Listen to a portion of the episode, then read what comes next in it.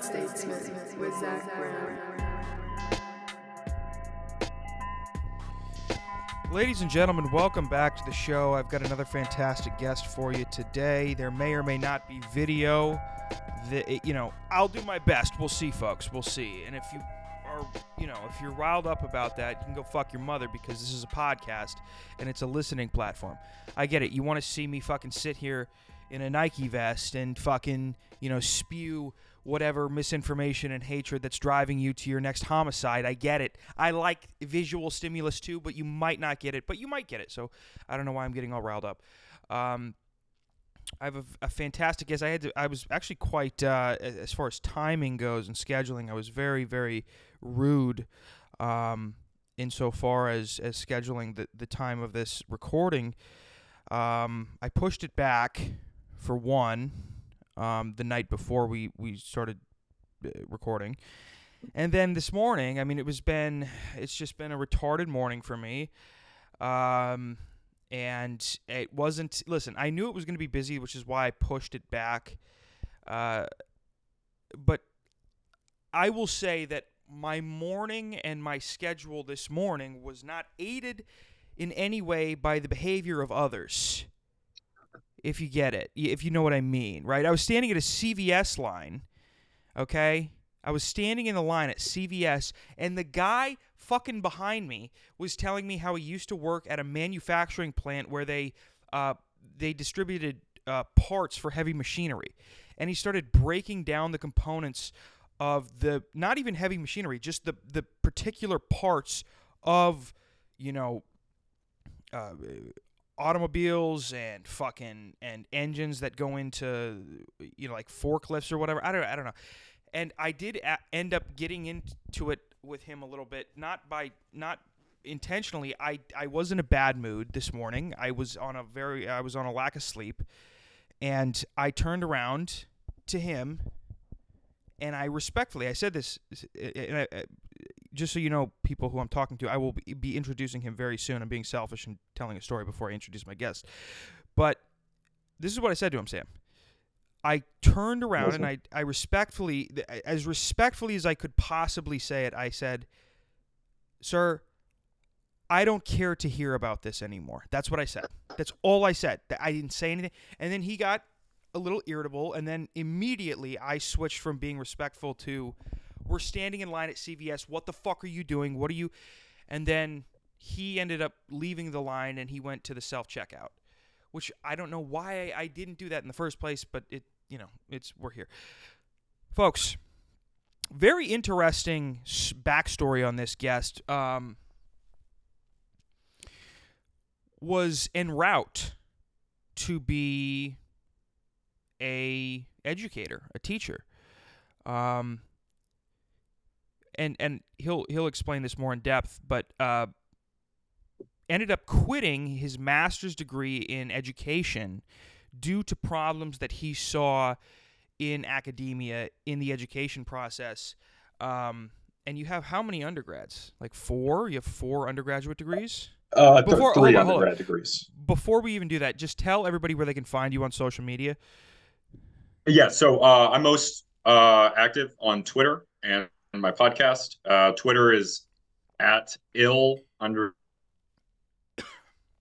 underscore scholar, um, and then my podcast is the illegitimate scholar, which I'll um, I'll send Zach a link so he can uh, put it in the description, and uh, that's on you know all platforms, mostly on Spotify and uh, Apple. Yeah. There's an overlap of of we clearly, uh, and you mentioned this in your email to me. You said uh, our the names of our podcasts have a bit of an overlap because you know I'm hosting right now the unfit statesman and you are the illegitimate scholar. It's it's basically we chose like paradoxical, you know. Yeah. An adjective that describes something that's supposed to be not the adjective that describes it. That's basically what exactly. yeah. So yeah, it it uh it I, when I saw the name, I was like, wow, this, this is perfect. And I started listening to your podcast. I was like, yeah, it is perfect. But like just with the names, yeah. it was like, yeah, there's I got to talk to this guy.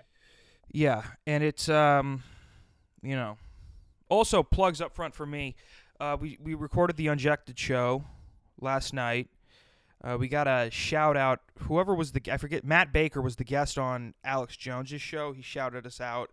Um, so go go check out the Unjected show. Go to my Patreon. Don't be a fag. Go over there. Um, so so let me ask you something.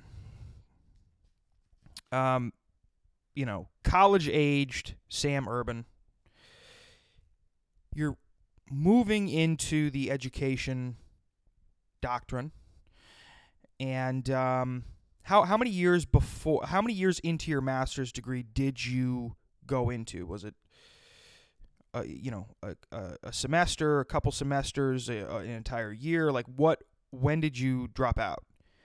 So, um, so first off, like college age, I was uh, so I was in the Marine Corps for four years before I even went to college. So I was in the Marine Corps for four years, and then uh, I started college at 22. Um, and obviously, I in I was in college for for four years. Uh, graduated with uh, three bachelor's degrees, but I it the program was bachelor's and master's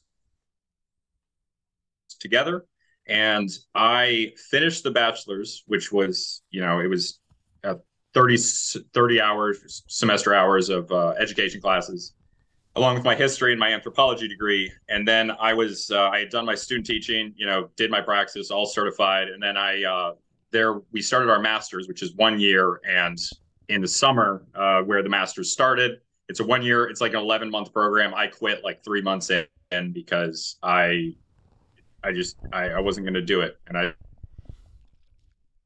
i didn't need the masters So, okay, so I guess at that point you were a bit of a like because when I went to you and I had different college experiences then because when I went to college I truly was clueless. I was like straight out of high school. I was just fucking you know, um, I didn't give a shit about politics. I didn't give a shit about. I cared about altering the, my state of mind with external substances. Yeah, illicit yeah i did a little bit of that as well Illegal substances. Um, what was the dr- so let's let's kind of you know let's let's create a narrative here surrounding your choice to drop out. I what I would like you to do if you can. Um, tell me the first you know the first moment you kind of realized oh hey th- maybe this isn't amazing. Maybe this isn't maybe we're not just educating young minds to the truth of history and of politics and and and you know uh, you know civil society and economy and th- so so tell me when like tell me the spark. We'll get to the we'll get to the jumping off point as we move on. But like what was the very first little twinkle in your eye when you went hey what is this? What are we doing?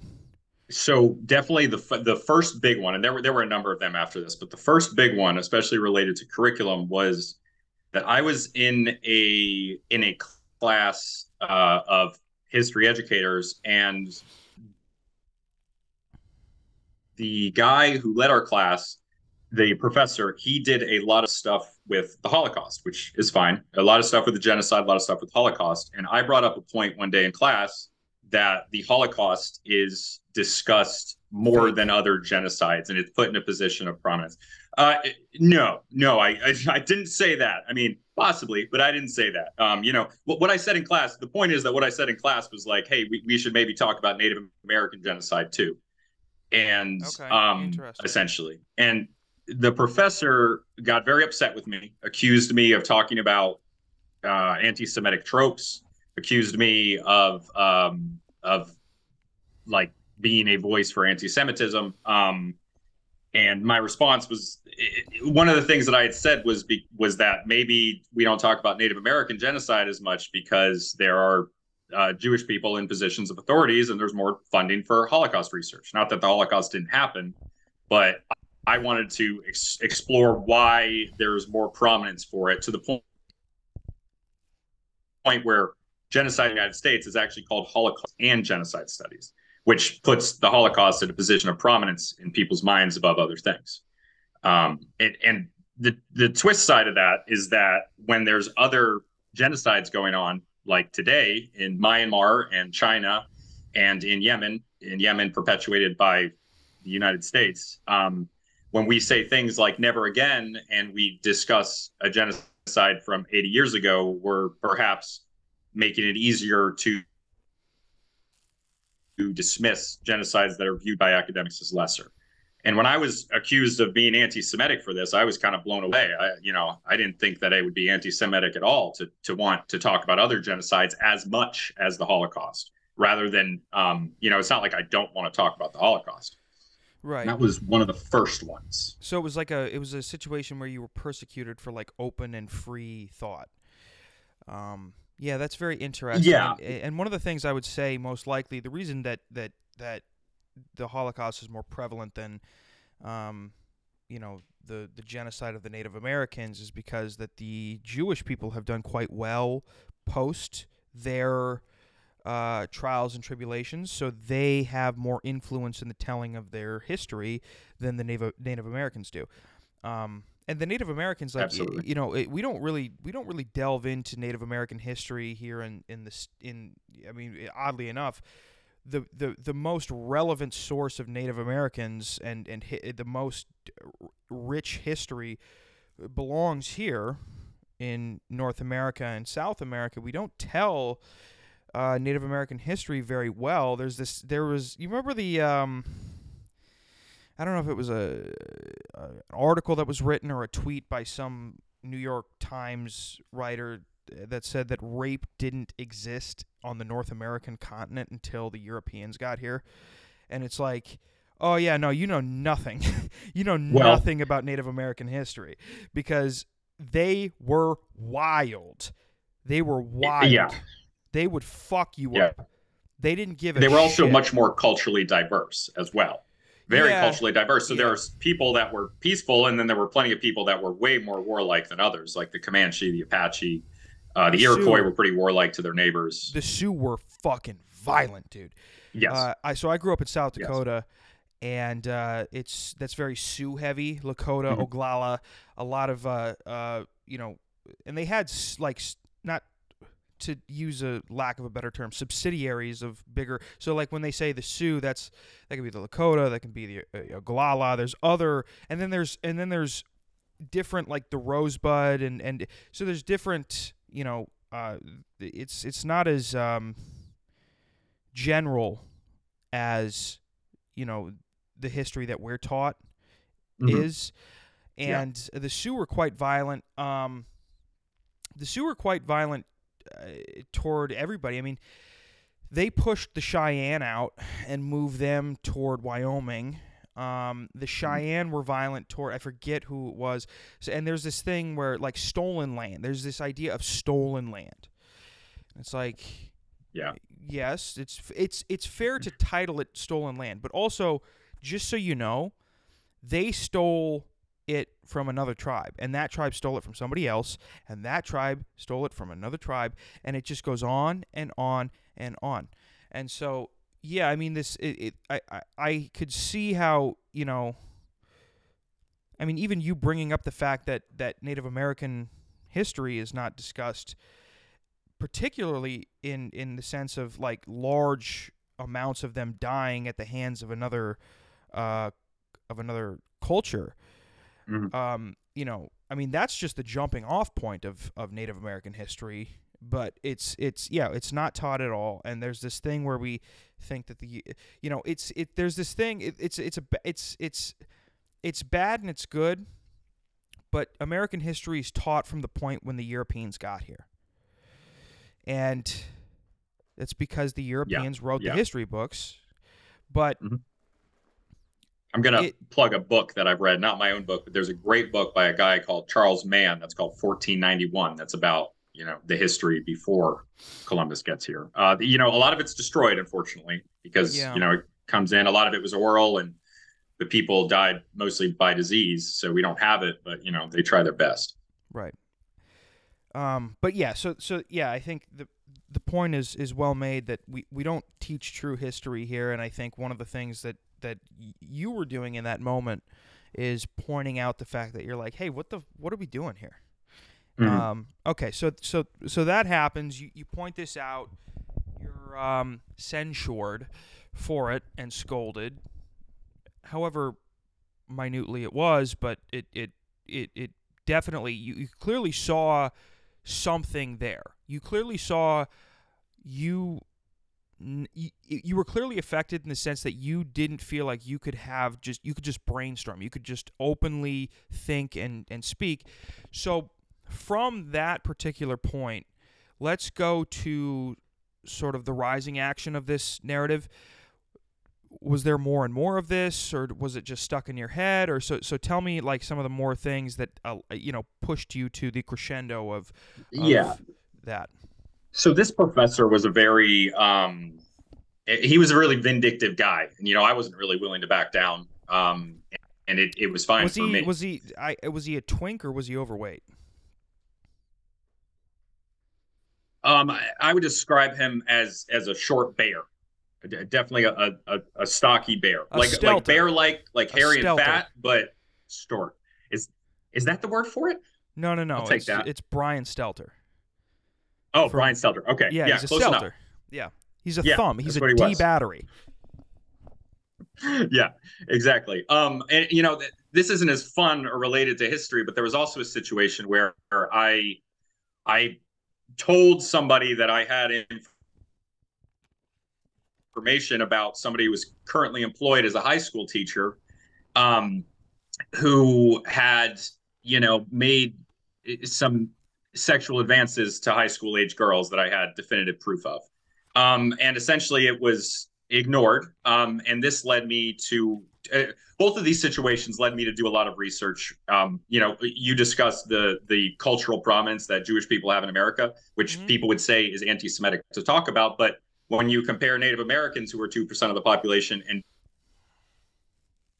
Jewish people, who are two percent of the population, and you see the difference in the amount of uh, power they can exert in in our culture, especially when you know, Congress people, it's like 8% Jewish, 2% population. Native Americans, it's less than 2% for 2% population.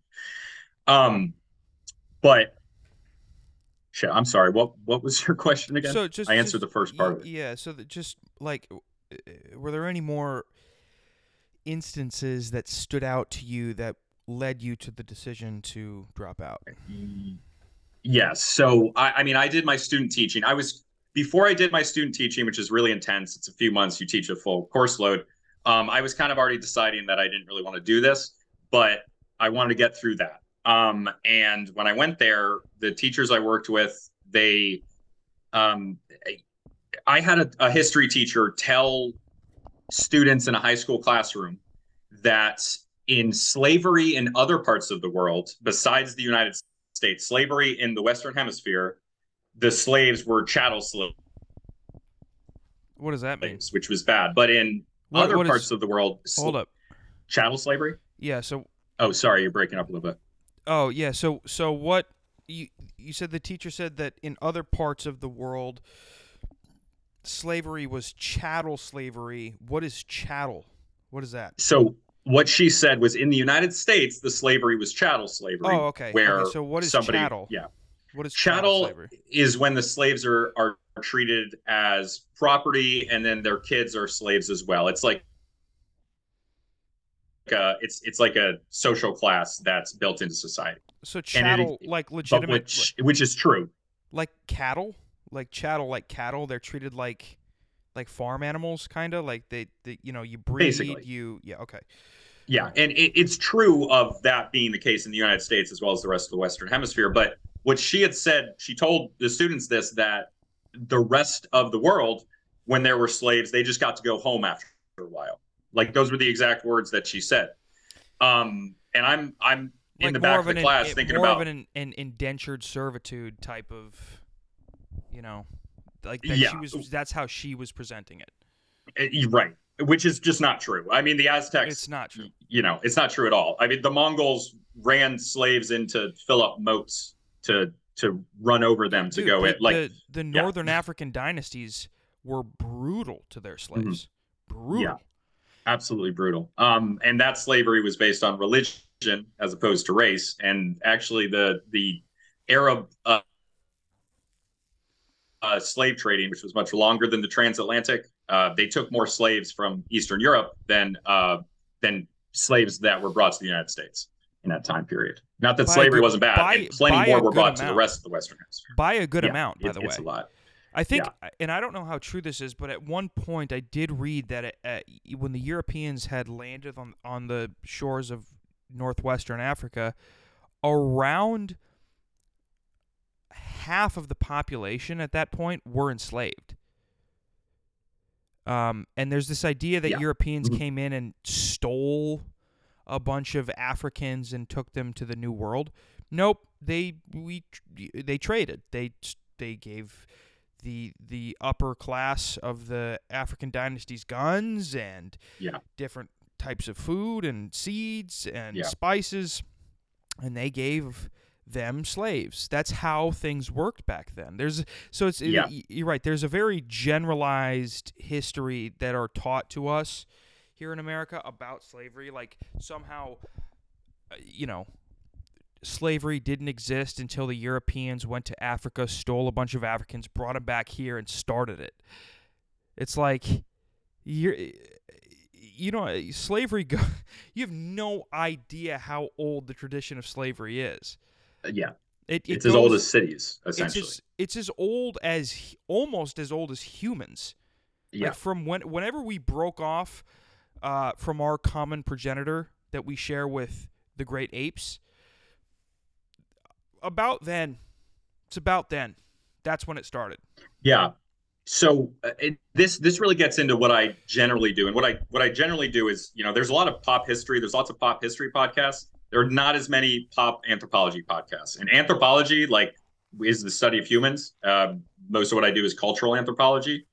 Um, and most of anthropology, most of people who like anthropology are like blue-haired alphabet people. Yeah, they're gays. the types of people. Yeah, exactly. Uh, the types of people who call pedophiles maps. Those are the types of people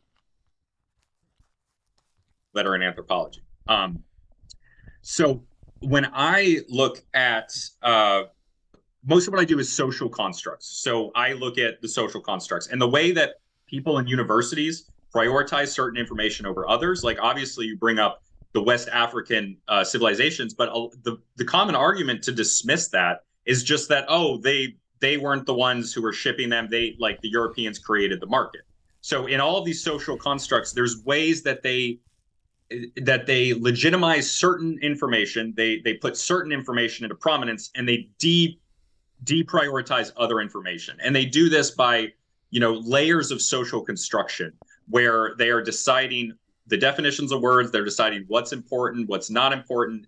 And because all social constructs work to perpetuate themselves, these are people who are in these universities. A lot of times, the funding that is given to them is based on what they're willing to teach and research. And so, what is perpetuated is what those in the highest positions of authority want to be pushed. Um, so they're not going to talk about the prominence of West African uh, slave empires. They're going to, you know, make a movie like The Woman King and have fucking uh, a a group of women soldiers who were made into women soldiers because a lot of the men were dying in these fucking wars.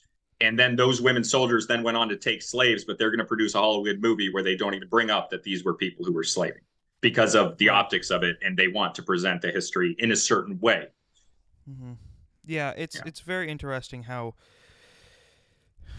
for the uh, purposes of of, you know, sort of conforming to a modern narrative, how they, you know, cut corners in history. And I think it's a I think it's a shame, not because I like I like there are Republicans who are like you gotta fucking te-. It's like it's not even that. It's not even for the purposes of proving that you know the straight white man isn't as bad as they say. It's not even for that. It's like what you're doing is you're you're discounting a nuance of of these cultures and of these demographics um, and that takes away that, that that does take away from how people can relate to them. That you know there's this idea that not teaching african history it, it- you know, it's like not telling black people in America that Africans owned slaves, other black people. They owned other black people, just like whites Mhm. did here, just like Europeans did here.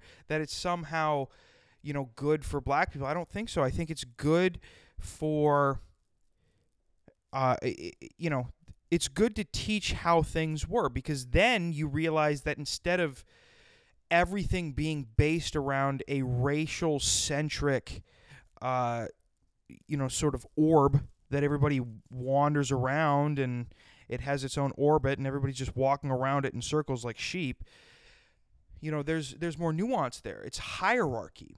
It's Mhm. power. It's money just like we see today. And so Mhm.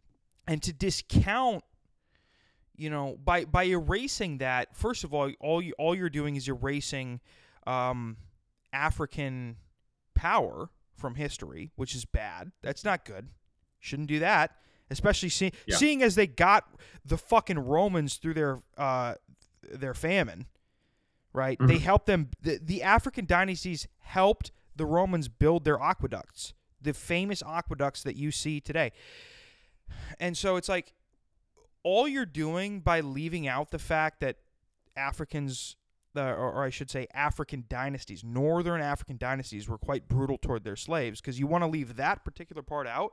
eh, All you're doing is not teaching how powerful they were.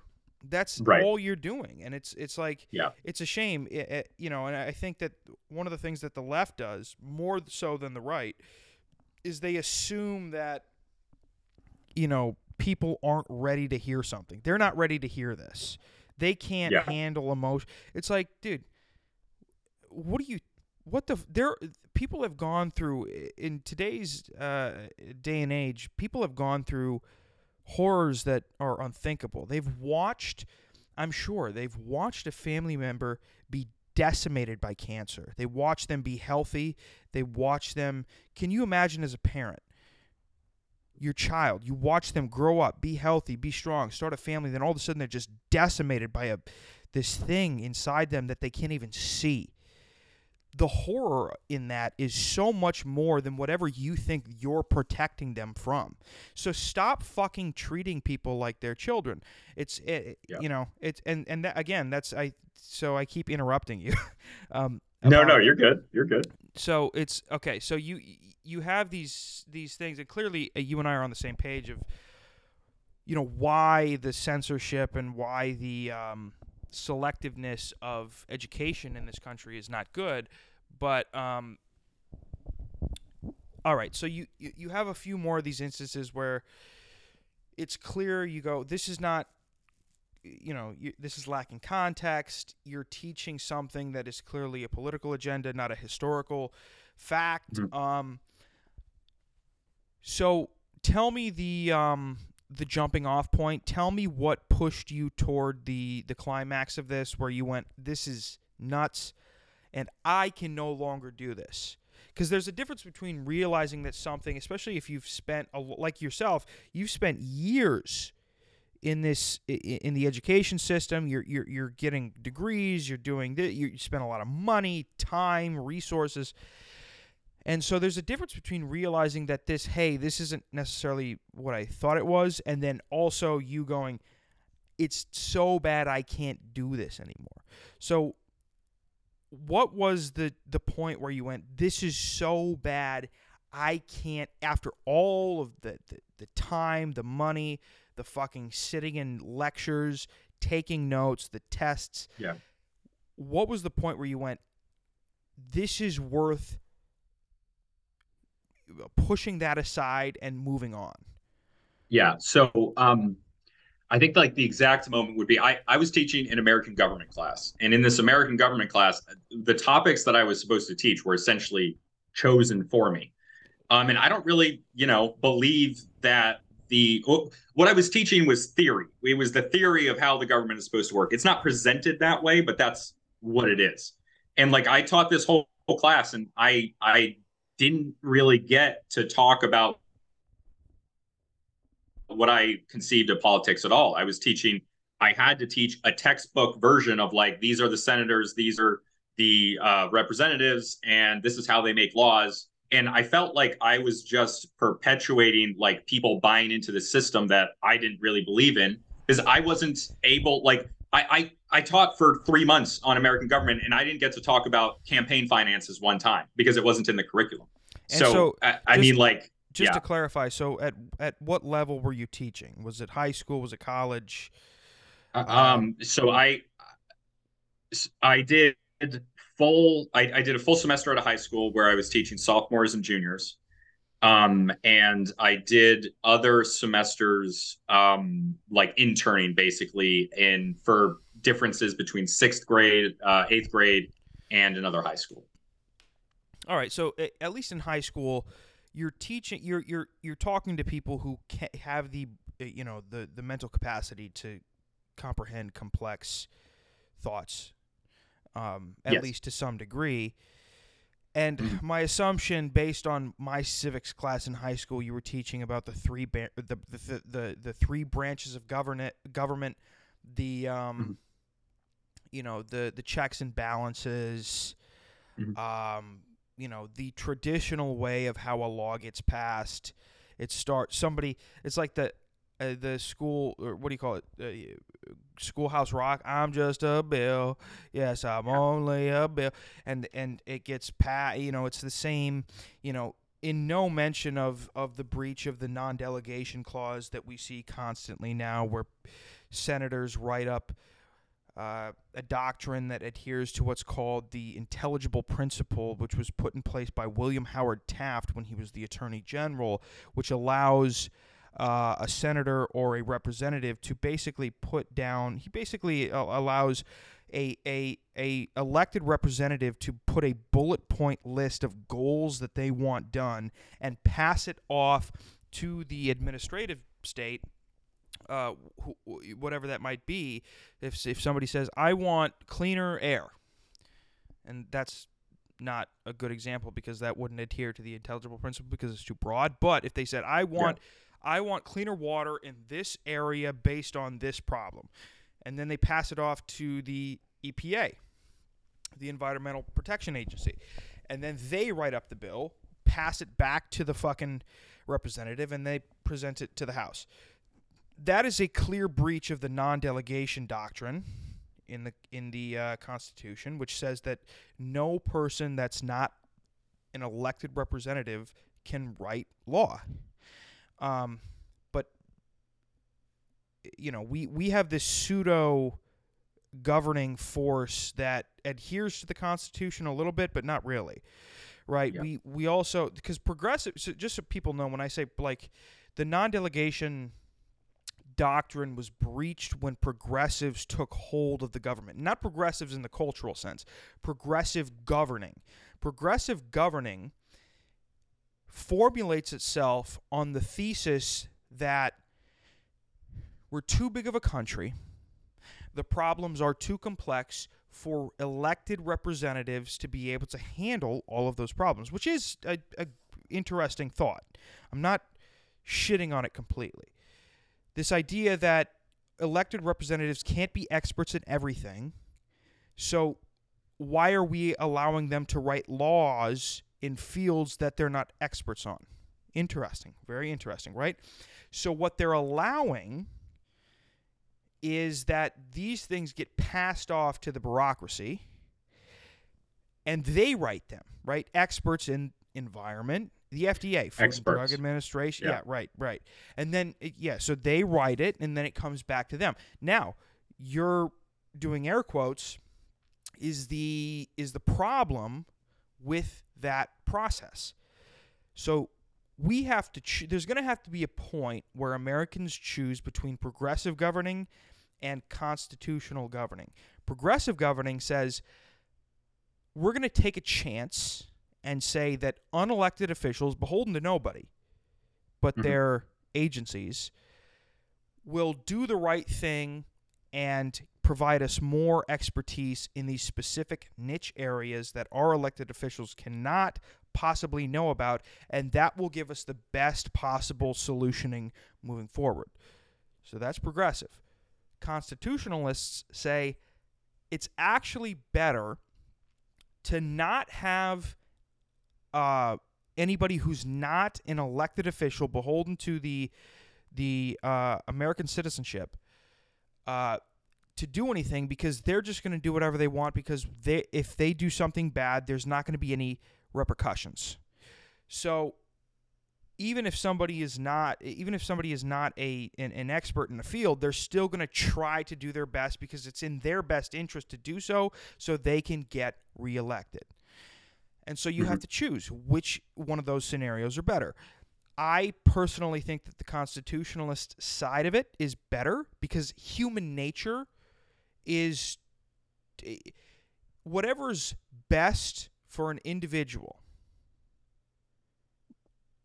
If you can incentivize being good to other people and have the reward to that person be based on how good they are to other people, that's probably the best way forward because human nature will always transcend any bullshit, any bullshit structure of hierarchy or government. It'll always transcend that. So my best guess is the constitutionalist way of governing is the best way to go. But maybe I'm wrong. I'm I'm retarded. I'm mentally retarded. So I don't So- know. I I think that the constitutionalist way is is better. I mean, obviously, yeah, I think that. But it, it- here's here's a reason why the constitutionalist uh, framework is better. There, there's a, a author named uh, Francis Fukuyama who is best known for a kind of shitty book called "The End of History and the Last Man." Um, but he does a I've great of it, job yeah. on another two volume book called the yeah. Um, but what he's done that's really good is the origins of political order and the origins of political order um, and there's there's two volumes to this. They're massive like 800 page books. I've read both of them. Um, uh, uh, the point is largely that the structures of political order uh, they they exist not only for you know passing laws but also you know this this is the idea that bureaucracy built in slowing things down is is kind of a good thing because when you have a a hierarchy that's based on um, that's based on a constitutional order that permeates every single decision that people make, then there's a framework that changes over time. That th- there's a framework that doesn't change over time that people can follow, which keeps the uh, which keeps the country stable. But when you decide that you're just going to start creating the best policies that you possibly want, in this case by delegating them to uh, to groups that are not protected by the traditional checks and balances that were created in the Constitution, you're then opening it up that there is a situation where other entities, in this case specifically corporations and special interest groups, will see that they have a chance to get in there to push their own policies, and then they will do whatever they can to exploit that because all types of social institutions exist to perpetuate themselves because the individuals in that group need that social institution to expand uh, for their best interest. Yeah. So yeah, so go ahead. Oh no, I, I just said yeah. I was agreeing with you. I uh yeah, it, it broke up for a second. Sorry, that's there been is we're, we're having a weird like I don't know if it's my internet connection or yours, but we're having a little Probably. weird. Uh, I'm I hope it can it comes out okay. It might be mine. I'm hook and locked, so we're good to go. Okay, sweet. Um, yeah, but so so so, I guess we didn't get to the exact. So, just the exact moment where you went, "I'm done." Oh, um, you know, it, the to be honest, the exact moment is unrelated to even the education. The exact moment was, it was two thirty. My class had just went out. I looked out the window. It was a gorgeous, like spring day, like seventy degrees and sunny. And I was like, I don't want to be locked in this fucking classroom. Like, I don't, I don't want to do so this. it, there was a personal component to the decision. I mean, if I was able to teach what I wanted to teach, like obviously, I still want to teach social studies. That's still what I do. I'm still, I'm, I'm doing the podcast. Right. instead. I have a I've been at this for 4 months. I have a larger audience than any of my teachers or professors ever had. I reach more people than they do already. So the fact that I'm doing it, I'm I'm happy with that.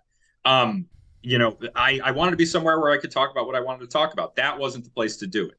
So um, this is the place to do it. So this is what I'm doing. And there's also like there's the push and the pull factors that I was what I was doing on the side my side gig became like enough to supplement my income for full time so i can concentrate on this Yeah. No, I, I mean, Um, there's, there's a new, there's certainly like new media has educated a lot of people, um, about things that would have never been even thought to to, to, to be a curriculum in in Mhm. traditional American education. I actually, uh, I have a lot to say on that. It, unless you had something else. No, I don't. I'm Yeah. dumb, dude. To keep No, going. You're good. You're not dumb. I, I've listened to a few hours of you talk at this point. You are not dumb. So here's in traditional. So I've been talking a lot about social constructions. Do you know what I mean when I say social construction? Yeah, well, Yeah, uh, so it- I mean, a- it's- like a uh, like a like a manipulated, uh, a manipulated environment that forces people to interact with other people in a certain way. Is that what you mean by that? Uh, Yeah, but it's more basic than that because, like, you know, and and pretty much the words that we speak are social constructions in the sense that, like, there are certain things that are innate. That's like your genetics; those are unchanged. Yeah.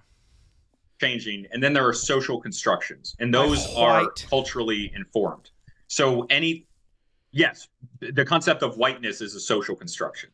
So, what you traditionally have is you have these institutions of higher learning that they change over time, but they are created by people who are different than the average person. You know, in, in the Middle Ages, or, or we'll say the colonial era. In the colonial era, they have Harvard and Yale. Only the rich aristocrats are going to them. It's different today, kind of, not really, to be honest. But uh, um, only the rich aristocrats go to these universities, and what they produce is reflective of the people that go to those universities and create the products. But and by products, I mean like they they create their knowledge, they write their stuff down, whatever they fucking do. They they they jerk off in their fucking books. Okay, whatever the whatever they do. So, uh, but today, you know, in the '90s, the 2000s, you know, what you traditionally have is the only people who can put out media are the people who have the capital. They have the income, the money, not the income, but the the money, the capital to create these large institutions that can then broadcast on television, radio. You can't do it easily. So Right. what happens is that what people watch, what people consume and listen to is then not a reflection of what people actually want to watch. It's a reflection of what people want to watch given their current options. Very similar to like voting between a Democrat and Republican. It's not true choice, it's the choice of the options given by a social construct. And the social construct is giving you certain choices based on what that social construct wants. But when you have the 90s, the 2000s, the 2010s, what you have there is a there's a huge lowering of the barrier of entry for people to be able to produce content for others to consume. So if you can if you can start a YouTube channel with like an old laptop that you record shitty on with a shitty mic, but you're saying something that people respond to and latch onto and will share, then you can become, you know, you can become a content creator that has a large audience. You look at someone like Joe Rogan, he's more popular than any traditional news media, any any traditional media at all. He has a larger audience. So traditionally, to even get to the point where you are being presented to a bunch of people, you have to go through these traditional gatekeepers, and there's a barrier of entry to that to people who don't have as much money, or the traditional gatekeepers are not willing to let you in. But today, any fucking jackass like us with a microphone can push their stuff out, and that creates a situation where views that were would have never been represented in traditional media are now represented. Yeah. It's, and there is a lot of cultural implications to that. It. Uh, I mean, we've seen, uh, and it, the big thing that that is, you know, the the conspiracy theory narrative that's pushed in the mainstream media, the dangers of conspiracy theorists, all centers on the distrust of the mainstream narrative and the government. And uh, you know, again, this is it's so bizarre to me that somebody would think that not trusting the mainstream media and the government is something like bizarre. It, it, Like it, it's something absurd. This is this is clearly fringe thought. When we know for like it's been proven that the CIA the CIA has had illicit operations uh, over the especially over the uh, uh, the mid to late 20th century. I mean, they were Mhm. they were wild, dude. 60s, 70s, 80s CIA, they were nuts. They were doing Yeah. crazy shit. They were they Yeah. were peddling coke for guns, or Mhm. sorry, other way around, peddling guns for coke, which then came into uh, the Mena, Arkansas airport. There was a fucking Barry Seal. He was the fucking pilot who did a lot of this shit. They made a movie about him.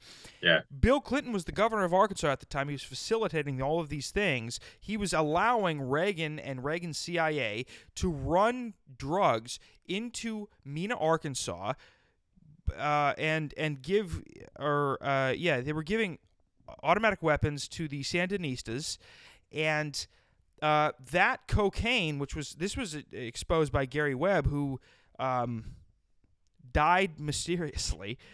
Yes, I'll say he that. Sure did.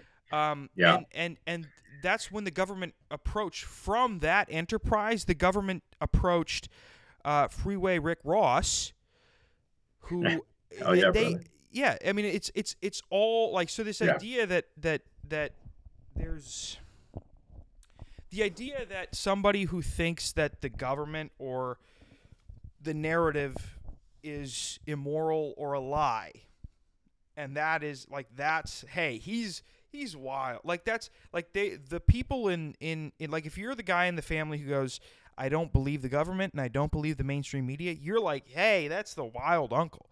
The mm-hmm. fact that the that's the crazy uncle it's like where have you been Yeah. You've you've lived through 30 years of fucking Yeah. lies. And I know that because I'm the crazy uncle. Not yeah, not only lies, but lies that have been proven through House Intelligence uh, Committee investigations, the Church and Pike committees. Come on, I mean, Yeah. how how how often do these things have to be proved to where people go, oh yeah, maybe, yeah, maybe. Like I think there's this weird assumption that it happened in the past and it's not right. happening anymore. But Sure. why the fuck would they stop? Like, why yeah, nothing happened. would they stop? It doesn't make any sense. Nothing happened to him. So if there's no No. consequences, why would they Right. they stop the bad behavior? Exactly. It's on. It's based on incentives, just like that. There, there's nothing that that there's nothing that happened to them to stop them. Um, but the thing is, I think that the majority of people don't trust the mainstream narrative, and there has been a significant. Um, uh, if you look over the past few decades, in almost any institution, all the institutions, public education, uh, medical staff, um, universities, uh, the military, which people still have a lot of trust in, but less than they used to they all they just trend downwards for the last 50 years. The polls are on pew research. They just trend downwards and people don't trust them. But the people in these social institutions who benefit from buying into the narrative they have a direct benefit from buying into the narrative those are the people who believe in it you know often belief is like is not so much as like actually believing but you know people have two good arguments for a thing they're going to go with the one that benefits the mo- them the most 90% of the time Yeah. It's and whatever I th- protects them psychologically, like you know, Mm. putting out of your. Sorry, it, it broke up for a minute. No, I keep keep going. Par- uh, Particularly about protecting individuals psychologically.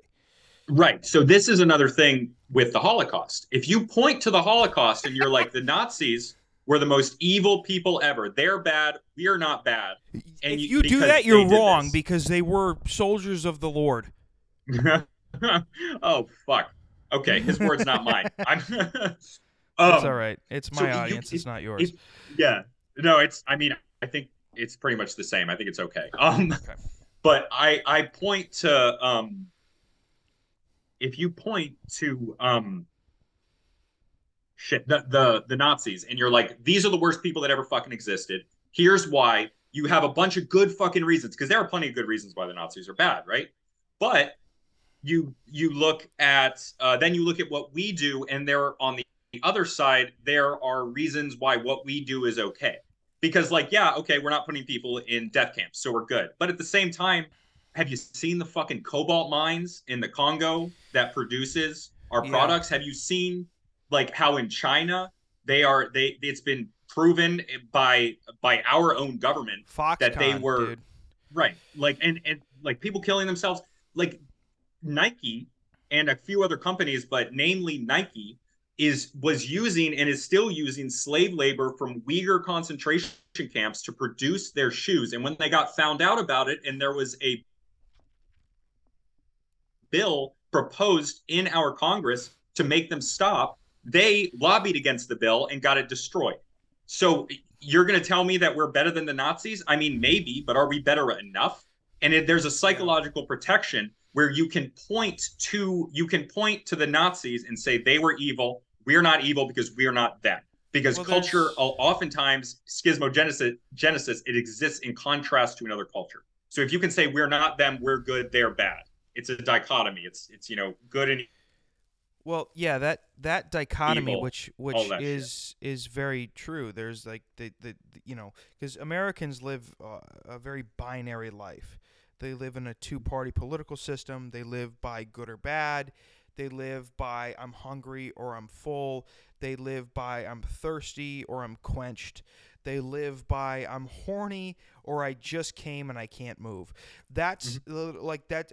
Americans live a very binary life. That's how America has been set up. It's a consequence of extremism, which is not all, always bad. Extremism is not always bad. People always assume extremism is horrible.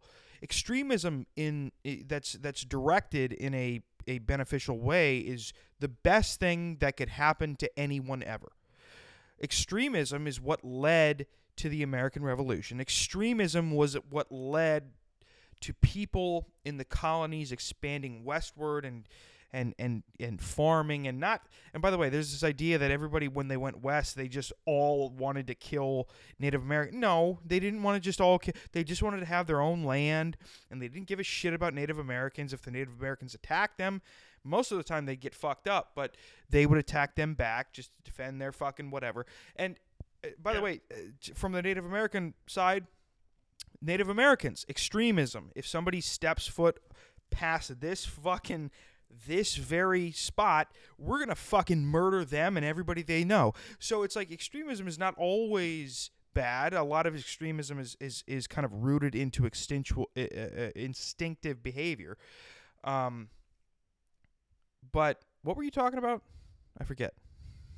I was I, I pretty much finished my thought, but I was talking about how having the Holocaust to point to, at, or as an example, the Holocaust to point to allows us in our culture to protect Oh. ourselves from the bad things that result from yeah our so culture, so which that's that's what i was that's what i was going to go to so there's Yeah. that layer of like dichotomy the the binary way that the americans often see history and and current you know the current world as it is but also Mm. there's a layer of distance between americans and the evils that allow that that uh, you know provide them their substance absolutely. You know nobody thinks that they are so so uh, there was an interesting i was watching some I, I forget the podcast and i forget who said it but uh, there was a, a survey or something there was questions asked on the uh, people of the uh, on the street. They go do you think that you are you have a slave owner mentality or that do you think that you own a slave or something? Everybody goes no what the fuck are you talking about? You go yeah but you know that the phone you're holding was made by a person who was enslaved yeah and the you know it's it's it's a thing of like indirect evil Yeah. we there a lot of them like every probably probably every american even Mm-hmm. homeless people has has had contact with what i would like to call indirect evil there's. I mean there's so many bad things that happen that go into making America what it is. And Uh, whether yeah. you whether you want to focus on the the child labor in the cobalt mines to get the lithium batteries that power electric vehicles so everybody so liberals can go I don't pollute right you know or or or the fucking child labor that goes into making your phones right? It doesn't matter. There's an evil that's that's happening abroad that we are so distanced from right? It's the layers of distance that make us feel like we're virtuous. Because Yeah. there, there are people and by the way i'm not right. Yeah me too. I'm not Yeah. fucking i'm I not mean, any better. Motorola but it's the same shit. It's got the same stuff in it Right. I'm I'm I'm no better. I'm not trying to, you know, I'm not trying to fucking, uh, you know, speak from a, a authoritative platform. Um everybody is connected to evil in America. At, and and probably everywhere across the world. Every civilized nation in the world is connected to evil whether directly or indirectly. And Yeah. Most people, and, and including myself, probably aren't ready to face the things that go into making their daily routine convenient. Absolutely. I mean, if somebody had to go to the Congo to pick up a cell phone from Dude. one of these kids, they wouldn't do it. They wouldn't do No, it. you're right, and you, you're right. By the way, because like, like even uh, right now, so we're we're speaking into like Zoom. We have audio interfaces. We have microphones. We have all this technology. Um, but there's hardware that goes into that, and hardware is based on a lot of minerals, a lot of minerals. Yeah. And how are those minerals produced? Well, they're not produced here. It's not like Ohio's digging up the land. This is not the, the manufacturing and industrial revolution of of Andrew, Andrew Carnegie and and uh, Rockefeller's day. That's all abroad, and most of it is Right. in Africa.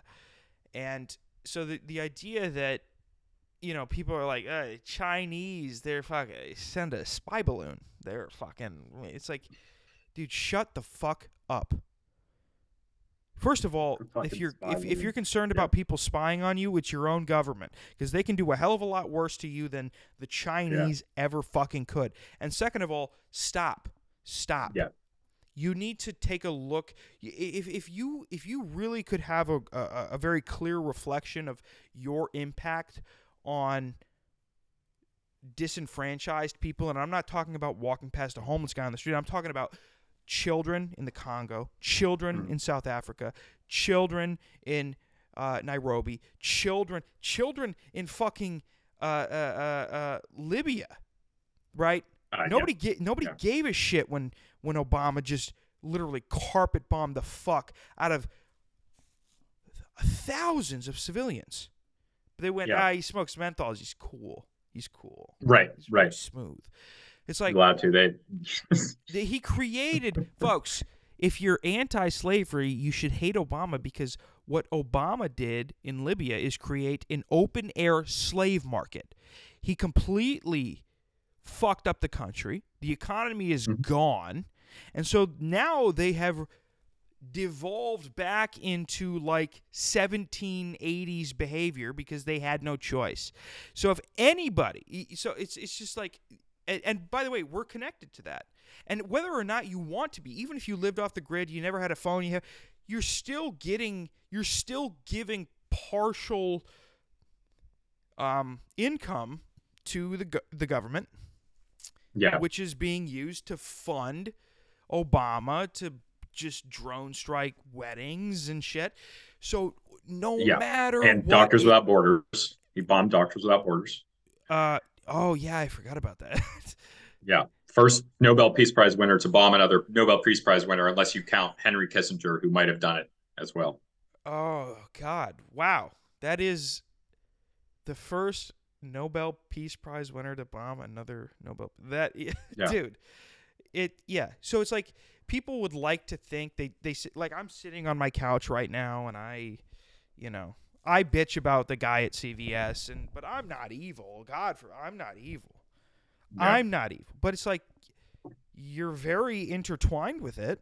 You might Mhm. and here's what I will say.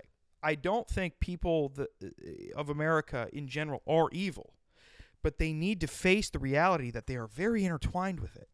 Yeah.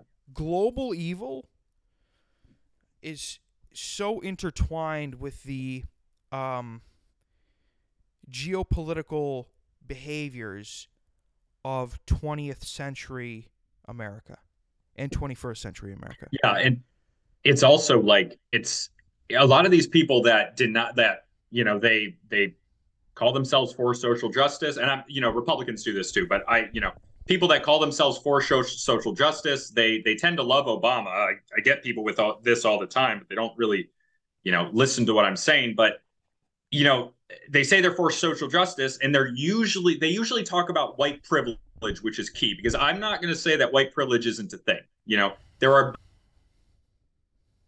benefits that you get for being white. That's definitely true. But at the same time, there's also huge benefits that you get for being American.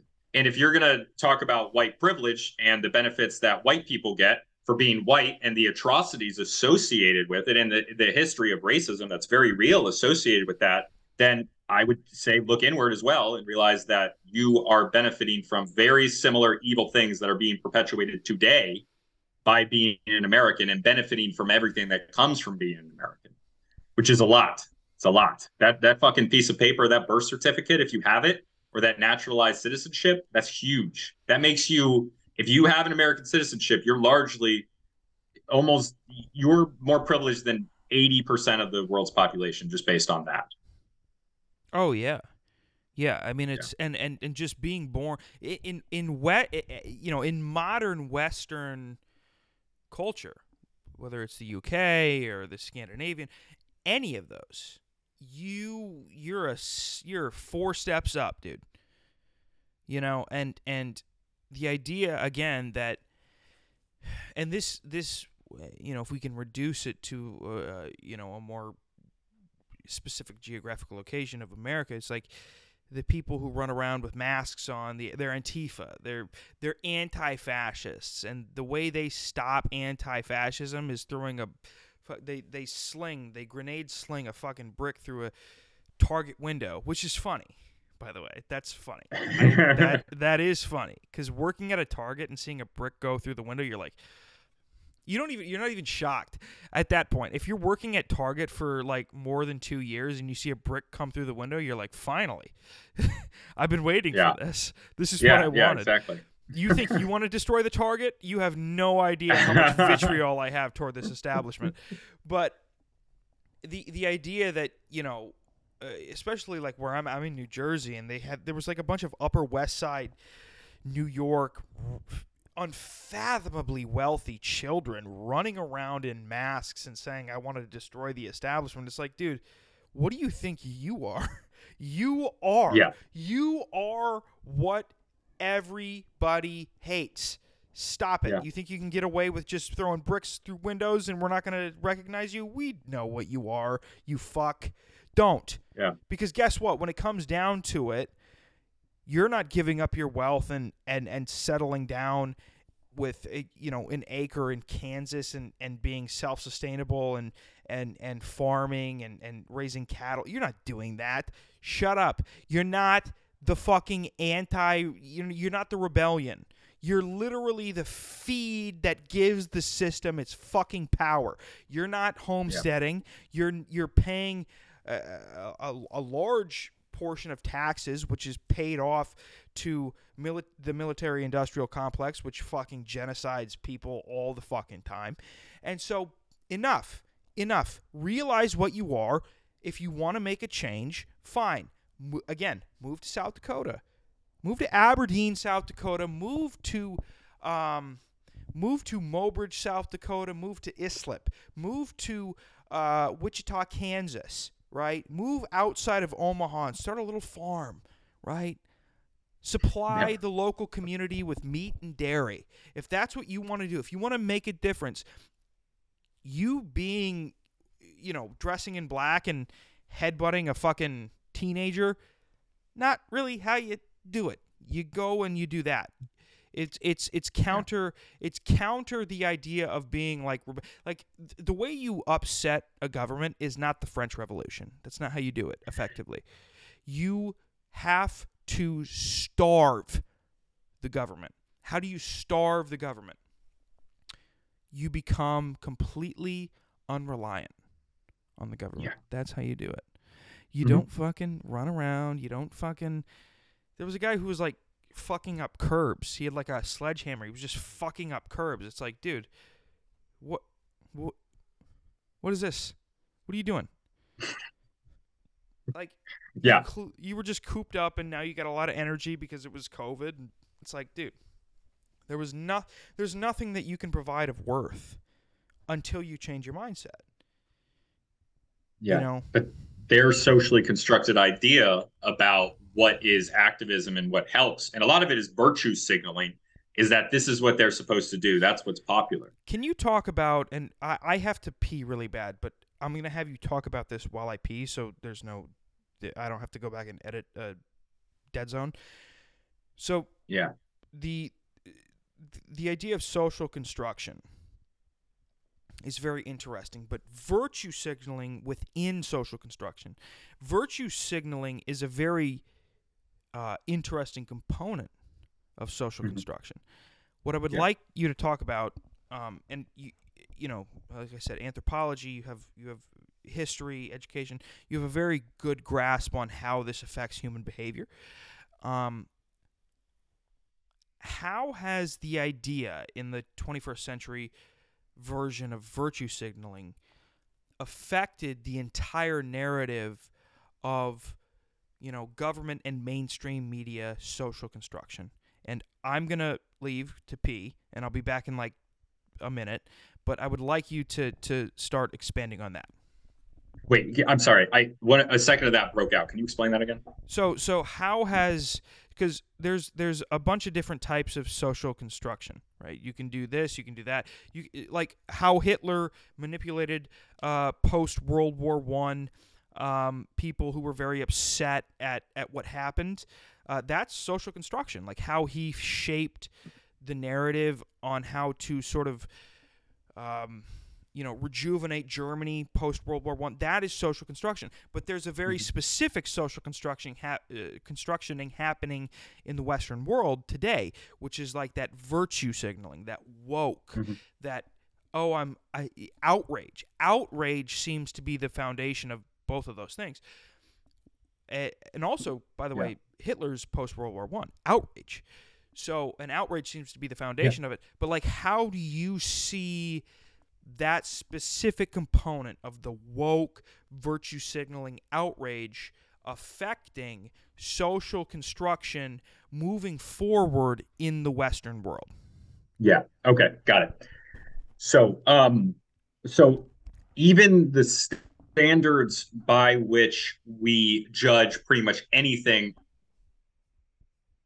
are socially constructed. So when people view the idea of them being activists to towards a specific cause, eh, the the ideas of what being an activist means, what being a good activist means, those are socially constructed. So the woke ideology is very much based on uh, racial differences. And because the idea of the woke ideology is based on racial differences, the way to virtue signal towards you being virtuous in that culture is to concentrate on ra-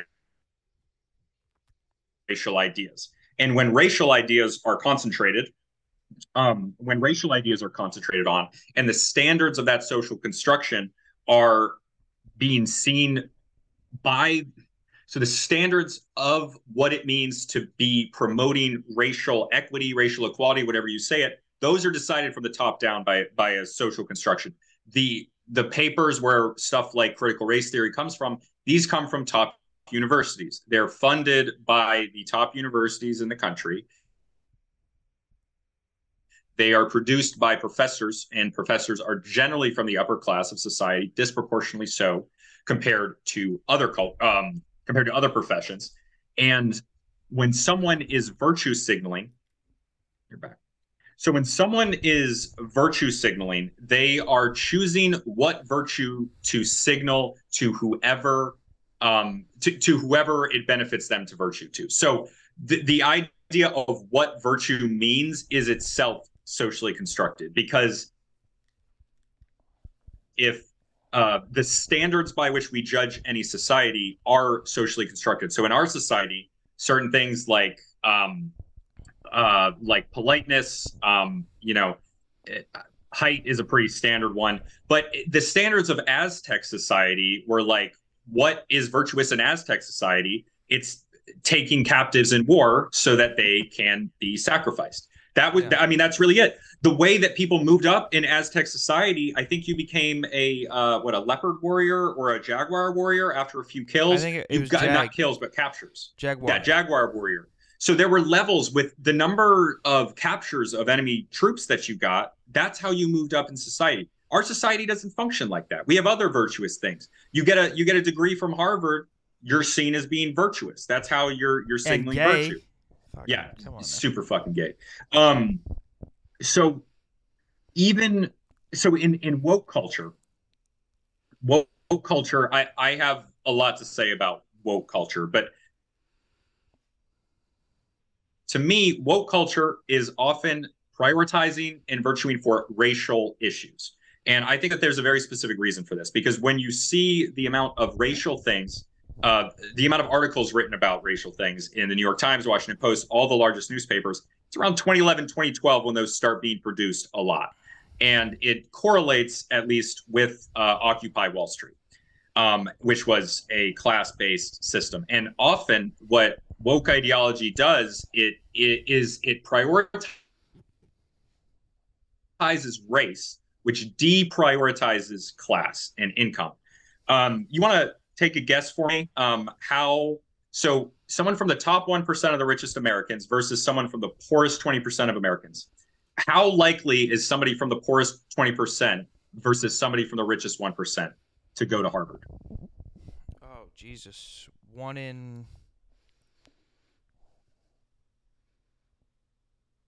fifty-six. So close. One in 60. One in Hmm. 60. So you yeah, you were right there.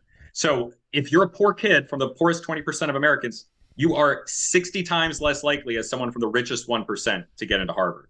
And then people from Harvard and other elite colleges, and Harvard is pretty standard amongst elite colleges, those people then um, are the ones who are it for the past 50 years, the cabinets of American presidents, only one of them has been below 50% from Ivy and elite colleges like MIT.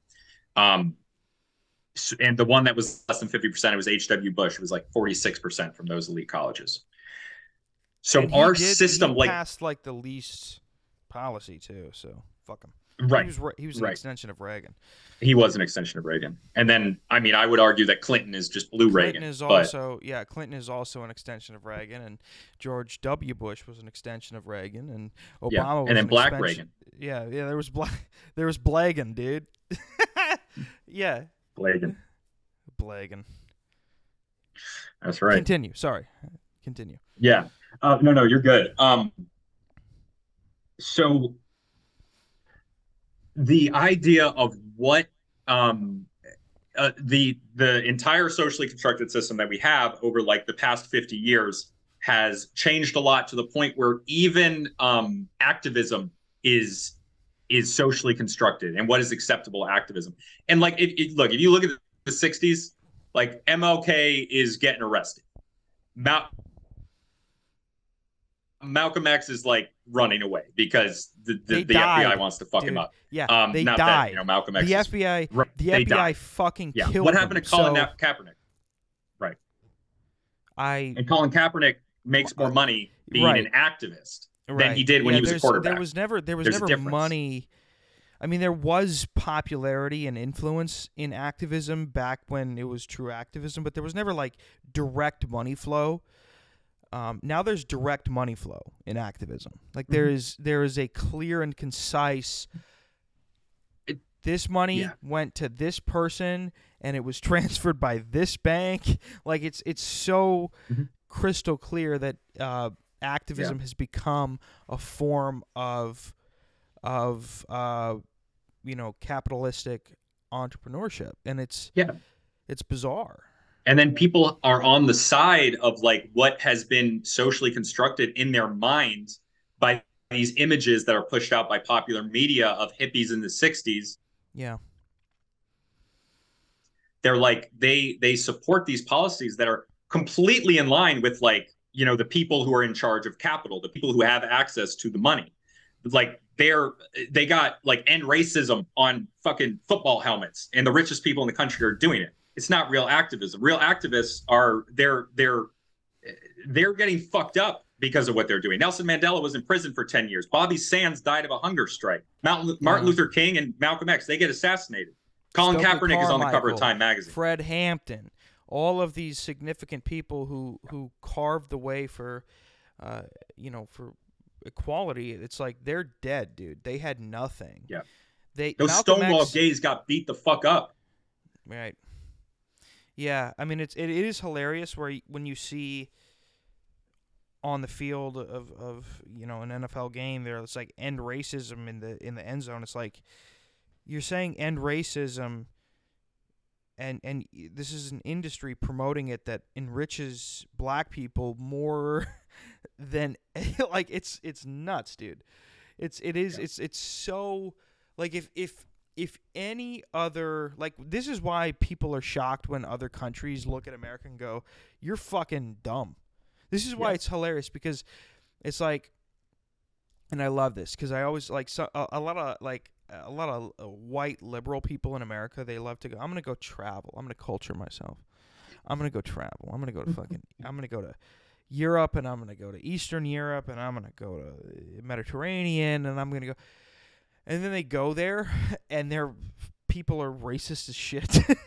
I love that because you go to you go to Eastern Europe, they're like fuck black people. That's what they, they- literally like all of them. Yeah, it's nuts, dude. And Yeah, they're like, and they hate the Roma too. Yeah, dude. uh, Yeah, they hate they hate Western Europeans. They hate Oh, like yeah. they're they hate Oh, like yeah. and, and they're like, what? What do you mean? They go to they go to Greece. They're like, we hate black people, dude. We hate anybody who has any bit of color in them. Bye. It's like, and then they like come back. and It's like, oh, we're, we're gonna go to the Middle East, right? Yeah. We're gonna go to the Middle East. We've we've been bombing the shit out of the Middle East for no reason for decades. We're gonna go there and we're gonna see the culture and we're gonna and they're like, yeah, women, dude, don't ever fucking talk back to me. Don't ever fucking. I'll beat the shit out of you if you talk back to me. And they're like, oh, and then they come back and it's like, yeah, all everybody, everywhere is racist all the time. Yeah. Everybody everywhere is racist all the time. Have you heard the inter-Asian racism? It's nuts, dude. The Chinese Yeah. hate every other Asian. The Filipinos want to kill every single Japanese person that is living. The And pretty much every Asian wants to kill all the Japanese. Yes. Yeah. um every Asian, Korea, Vietnam, Laos, ja- Japan, they think that they think of the Filipinos as sort of like how how like how we think of the Mexicans. They're like they're the Mexicans of Asia.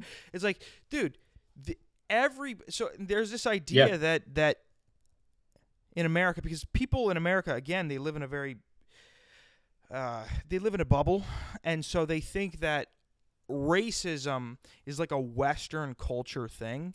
It's like you have no fucking idea. Wait until wait until you go to fucking dude. Wait until you go to like uh uh Romania. Ooh. Ooh, no. Oh Yeah. no, no, no. It's like you have but but no here's the thing they don't they don't recognize it in the same way because they they look at racism but they have a very specific term for racism and they're talking about racism between the what the american version of races is which is like white people which wasn't a race until very recently black people asians it's like in these boxes whereas racism in other countries is more specific and that's how it was in a lot of different places because the conception of race is socially constructed and then what's happened recently is they've redefined racism as something that um, only white people can do. Yes. Is something that only it's prejudice plus power. They say it's like somebody who is uh, a racist. It, it, it can only be white to black or white to BIPOC, and they try to you know throw the Asians out of the in with the white people sometimes now. But um, uh, do, do you know where the term racism actually comes from? No, I was Yeah, just gonna say, exactly. shout out to Asians. Yeah. When you are starting to get accused of racism, that's how you know you made it. Mhm. You're doing well, Asians. Keep going. I made You it. might- Great job. you Keep might get to you might get to white one day. Who knows? Making more than the whites. Yeah, you're doing a lot better than us, dude. We uh, like all the white Um, the whites did. It's like the whites enslaved Africans and uh and then had Jim Crow laws, and that's how kept that's how like we kept black people down for the longest time. The whites we kept ourselves down with like opioids. Fucking, you know, we we were sh- we rec- hey, hey, minorities. We recognized our own white supremacy and decided to keep ourselves down and less influential by becoming addicted to toxic substances. You're welcome. Yes, you're welcome. Perfect. Fucking welcome. Um, gosh, I have one last thing to say on that. What, what were was it? uh something about Asians doing oh, well. what what does what do you think the uh the where do you think the term racism comes from? Oh, a race to the top. I don't know. So, have you ever heard of the guy? Um, uh, what's his fucking name? Um, I, have you ever heard of the of the the phrase "save the Indian, kill the man"? No, Or, or I'm sorry, kill the Indian, save the man. No. Early 20th century, there's this famous quote that says, "Kill the Indian, save the man." And what it was about was uh, assimilating Native Americans into white American culture. And the guy that coined the term racism was referring to Native Americans who it's the same guy who said kill the Indian, save the man, which is viewed as a very racist thing today, which you know it is. But that guy coined the term racism for Native Americans who didn't want to assimilate into white culture. That's what the term racism originally described. Somebody who is obsessed with their race, so they don't want to assimilate into another culture. Oh, very interesting. So it was a. And- yeah. Oh, so it's like the term racism actually would have like technically, if you, you know, break everything down to the foundation of the word racism, you know, Native Americans being racist would actually be good for woke agenda. People being Mhm. racist would be good. Right. That they would promote that because, and I would promote it too, because it's like, you know, people sticking with what they want to do.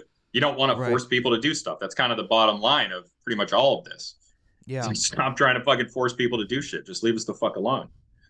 Yeah, that is interesting because there's a libertarian uh, aspect to that where it's like, you know, I don't want to assimilate. I just want to do what I want to do. Mhm. And uh, yeah, I mean, I, I don't know. Racism is good now, folks. Uh, just Yeah, ba- yeah. now that we, uh, as soon as we, I publish this episode, racism will be good, and Yes. that's good. So keep being racist. Racism is a positive thing. yes. And this actually, my my most recent episode is on the impact of Native American ideology on the ideas of freedom. And uh, there's a lot of evidence in there that, um, you know, w- when you have the Enlightenment, right? The Enlightenment is when uh, Europeans decides John Locke, Rousseau, uh, Hobbes, who's the worst one, fuck that guy.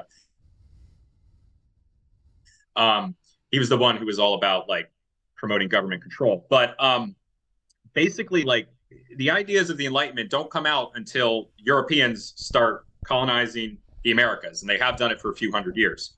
In the 1700s, the 1800s, and th- these are some bullet points. There's a lot more evidence for this.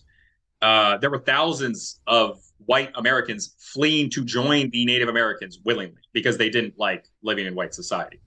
Um, and there was a lot of th- there was a lot of uh,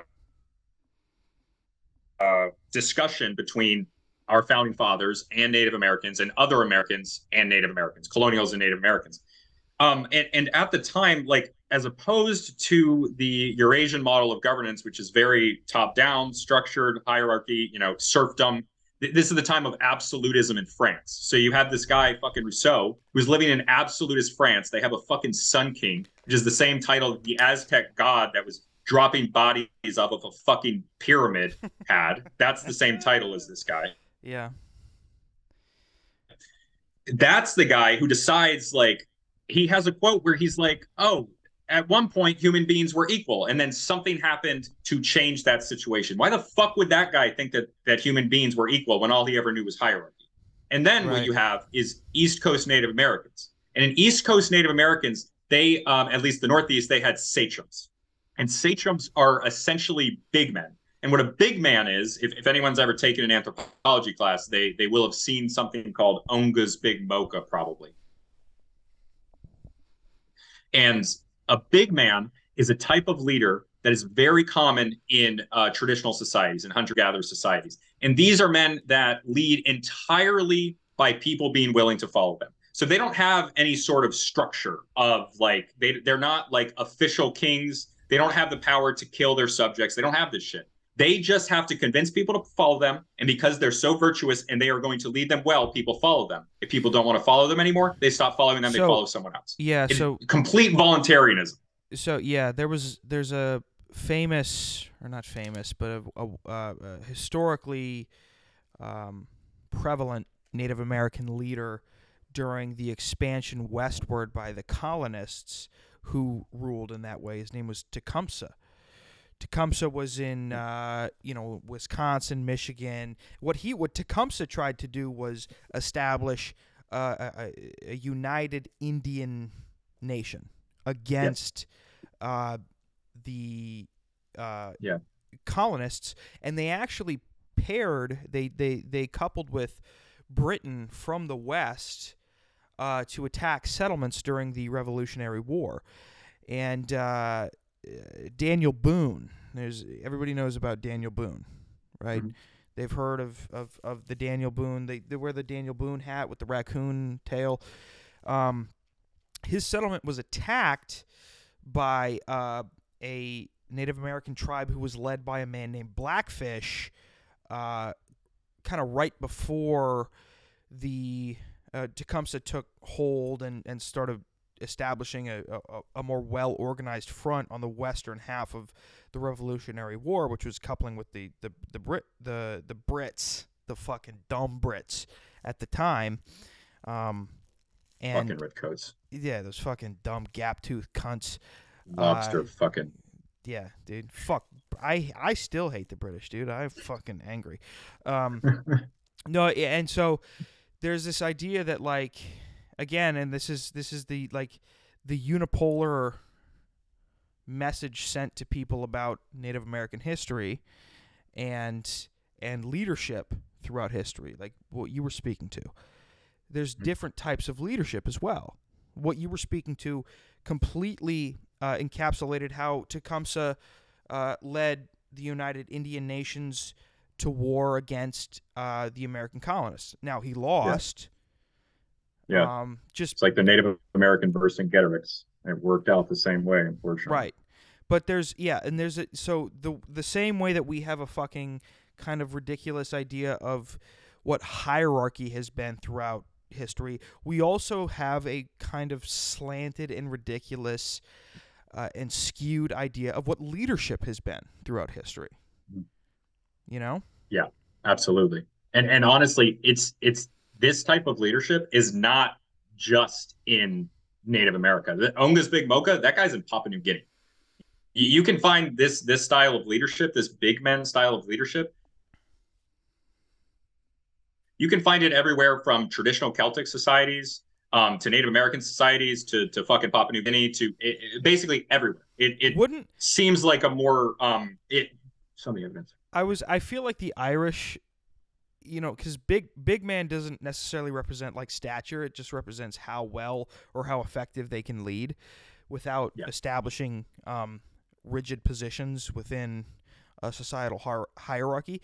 I get what you're saying, but Mhm. wouldn't it be funny cuz Celtic like wouldn't it be funny if the Irish just based only based their leadership on how big somebody was cuz that's what the Irish would do. They're like he's they're like we got to go to war. We got to fucking you know, Southern Ireland, they're like we they're fucking the British, they're coming in here. We got to fucking fight them. And they're like I don't know what to do. And he's like they go, he's pretty fucking big.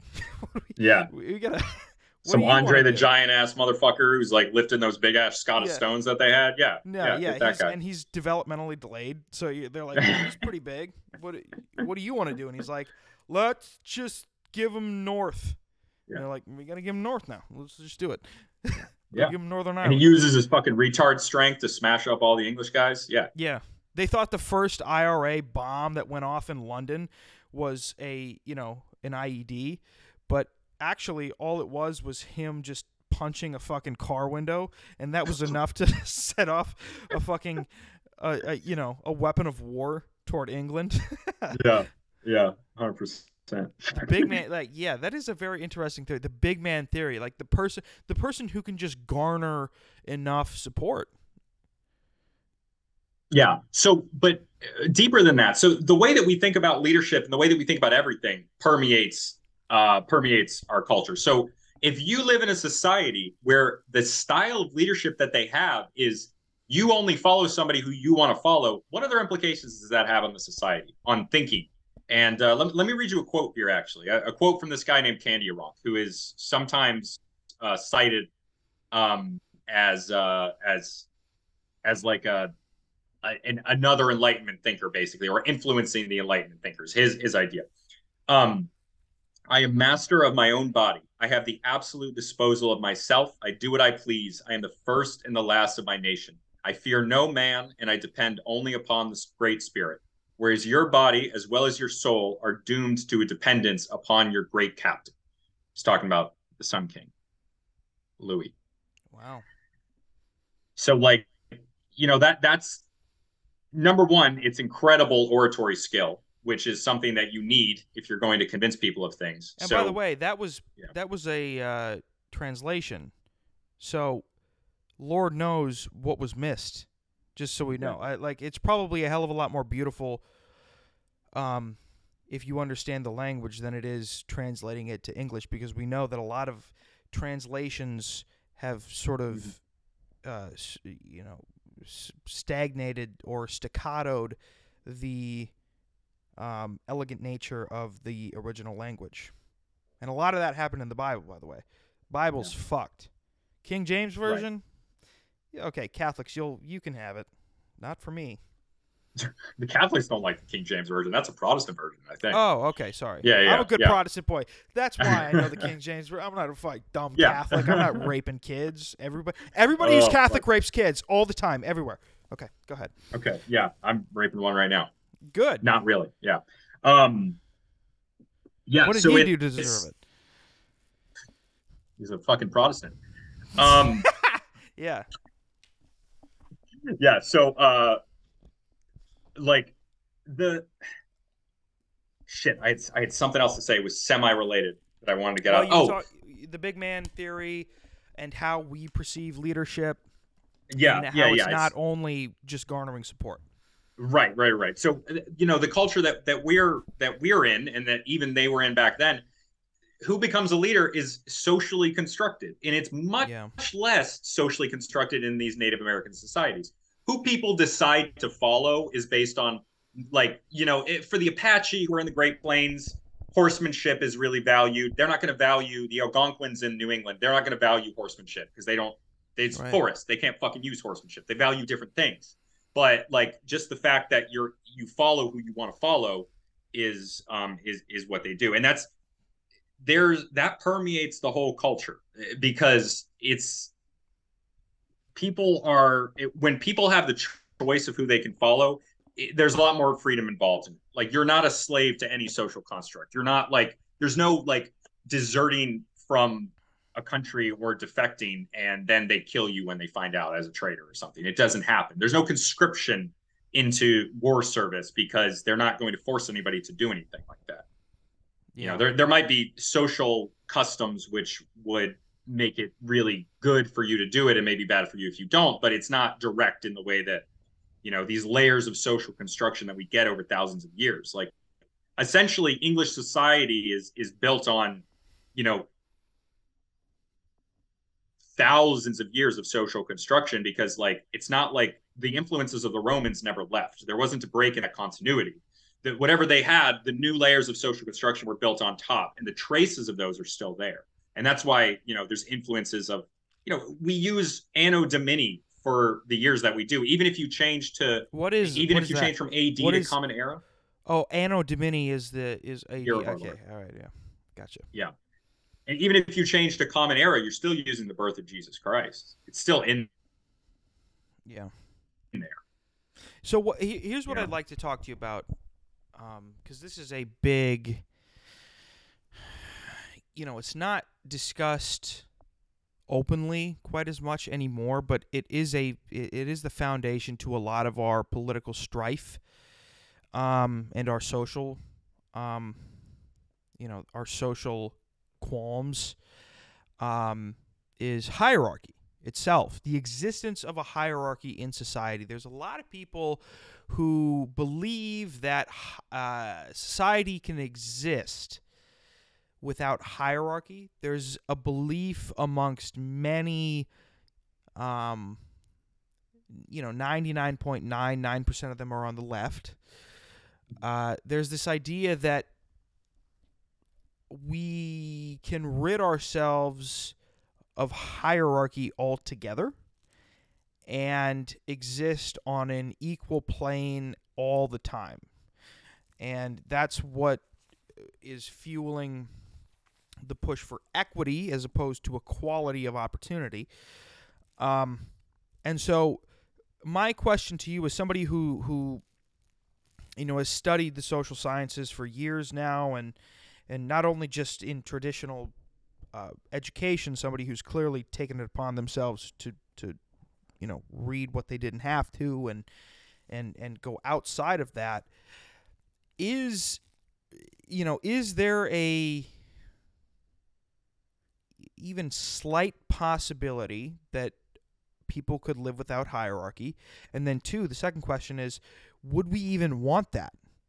Would a completely hierarchic or hierarchy-less society look good or would it look more like a camp in Soviet Russia?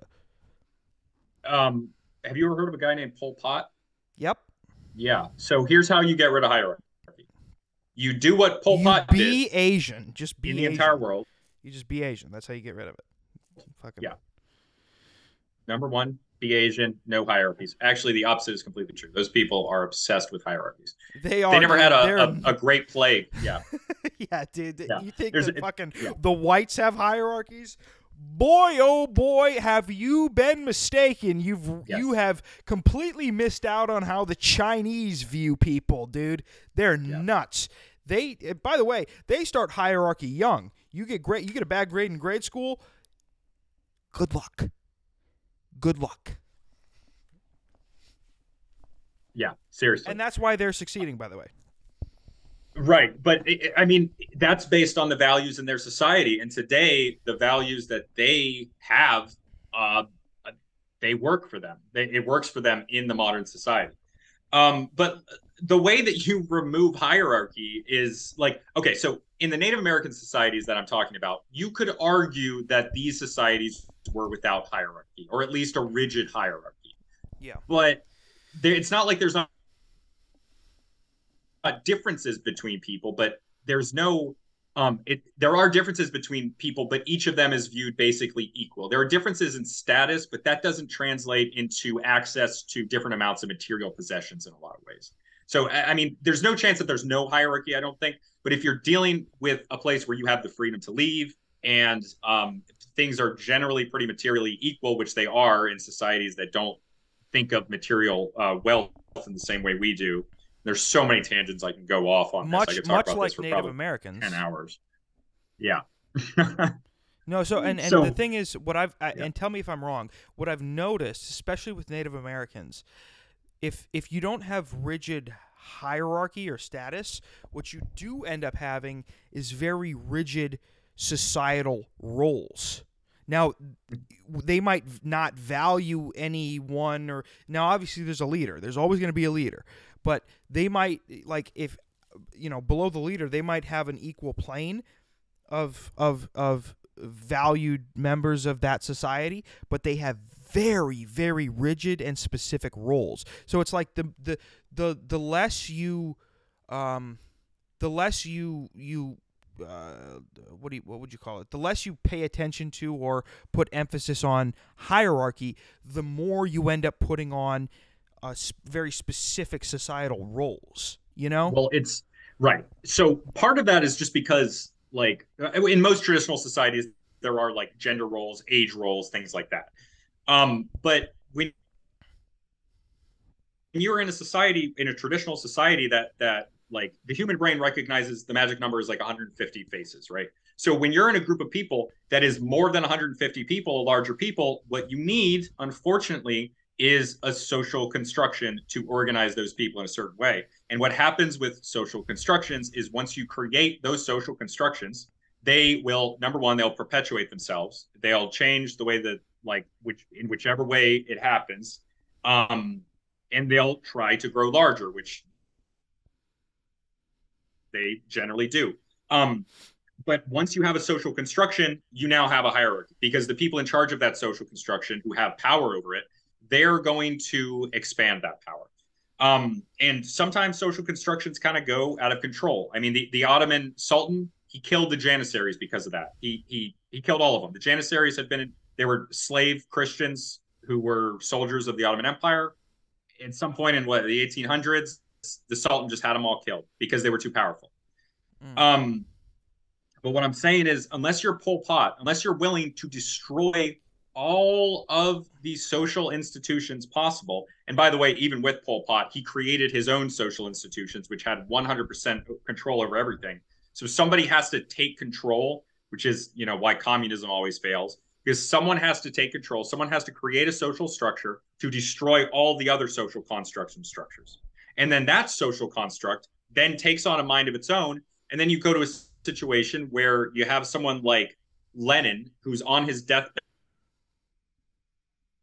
who wasn't really that great himself, who was saying anybody but Stalin, anybody but Stalin. But the way that the social construction had created itself, Stalin was able to get to the top and nobody was able to do anything about it because that social construction was created the way it was. So really, I mean, the only way, like, if we get blasted back to the fucking Stone Age, then hierarchy goes away. Maybe if people are able to really let go of the social constructions and live more no, closely it, to the way that people did. I don't think uh, uh, at some in some way, if we were blasted back to the Stone Age, a hierarchy would be more prevalent because the hierarchy would move from the values that persist today, which is money and and power and influence, to survival. It would go back to Darwinism. This is what I mean. This is why I asked you. I was like, I'm not entirely sure hierarchy can ever not exist because if we reduce ourselves back to our simplest nature, the hierarchy becomes survivalist. It's always fucking and the and by the way, the women are going to fuck the guy who can survive. It's always there's always somebody better than somebody else, mm-hmm. and I'm not entirely sure there can be a society that exists without somebody being better than somebody else.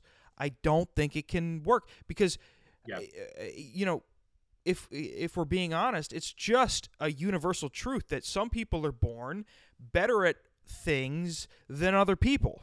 It's just what it is. You know what I'm bad at? You know what I'm really bad at? Podcasting, one.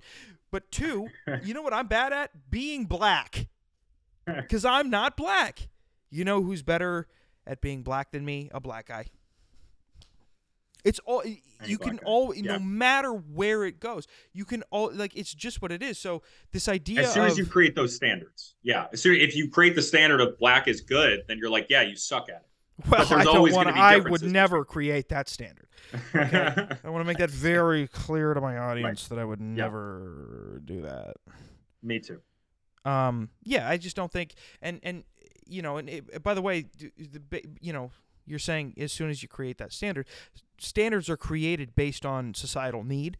So mm-hmm. most of the time, um, you know, sometimes when society yeah. societies become very they have a, an abundance of resources and they're living very convenient and comfortable lives, they create uh, values that aren't necessarily so beneficial to the society that they are living in, much like we see today. However, the baseline uh, uh, formulation of a standard is usually based on a need, and so standards are created based on needs. So usually, usually, the person who is considered better at something that matters actually is beneficial to the to the society as a whole. So that is, you know, again, that's another layer to hierarchy.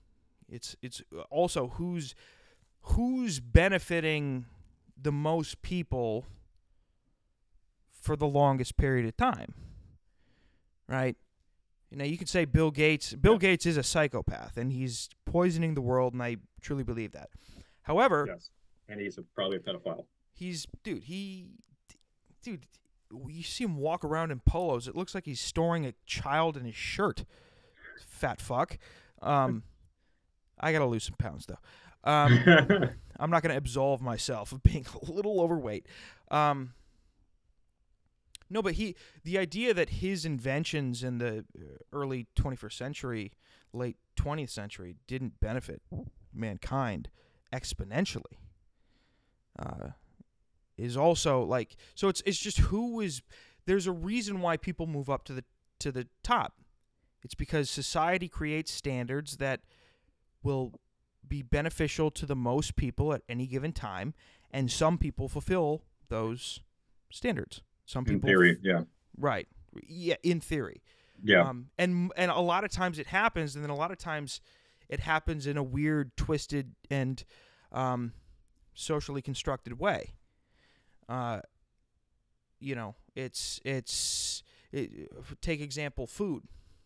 Food, you know, the idea that that preservatives and chemicals have preserved food and and you know maximized output of food to feed the most people if you just hear that on its surface you go wow you can feed the most people all you can feed every person at like eh, you know you're producing this much a day and we're making sure that people don't you know they go hungry they don't go hungry. But the fact of the matter is then you look deeper and say oh the chemicals though they're causing cancer. And so it's like yes y- you know and so there's sixty percent of the country is overweight, like forty is obese. 75 or no no no. Yeah 75% of americans have traces of roundup in their piss. So yeah so it's it's but also you know so it, there's again the standards are created and sometimes they're reached from a very twisted way like you know big big food big pharma but you know but standards are still created and they're going to be fulfilled one way or another. And that's again another layer of creating societal hierarchy. Yeah, yeah, it absolutely is. It is, and it's it's people picking the standards at which they view as what is beneficial to society. Because I mean, it, it always has to whatever's beneficial. Someone has to decide what's beneficial. What's beneficial to the Aztecs is not beneficial to us, right?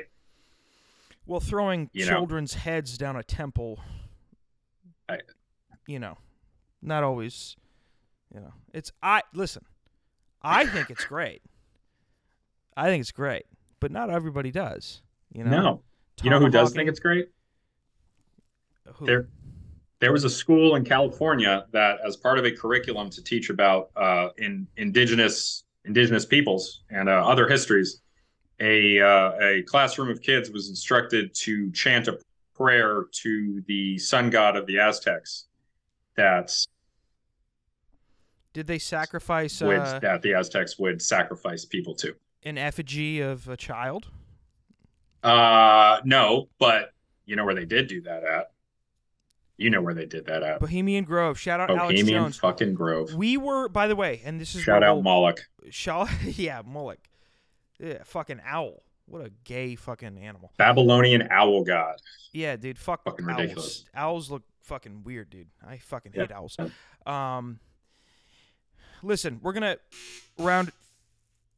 Jesus, we're gonna round it up here. Um,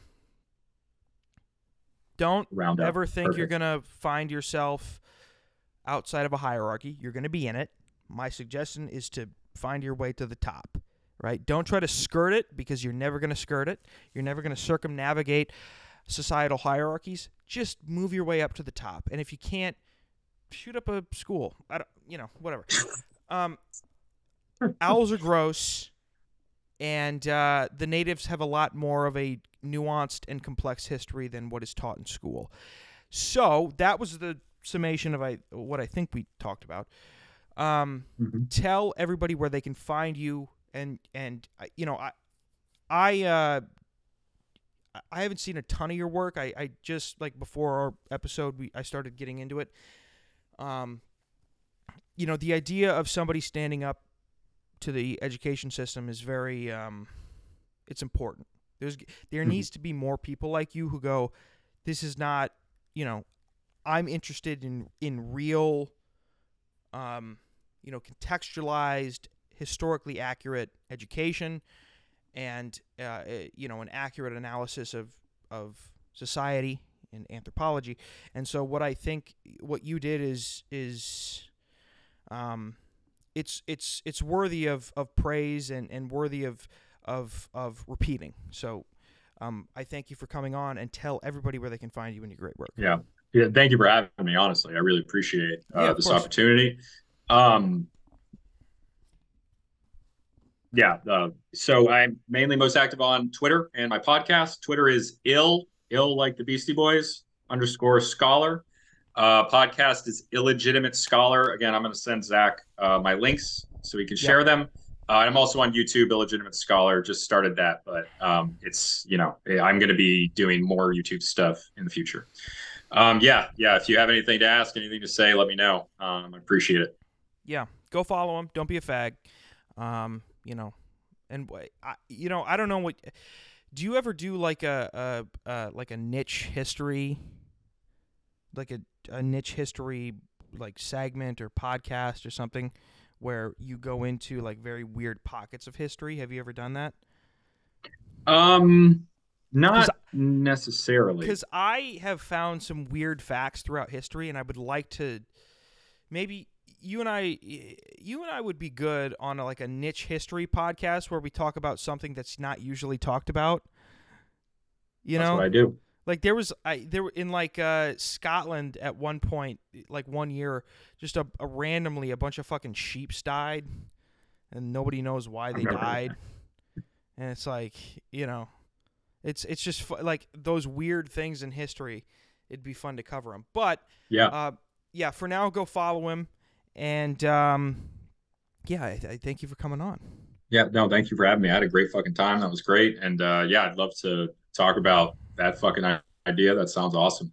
yeah let's do it um folks Illegitimate Ill- illegitimate scholar scholar and Um, the unfit statesman. Fucking perfect. the unfit statesman. Yep. Um, go to my Patreon. Go to Unjected.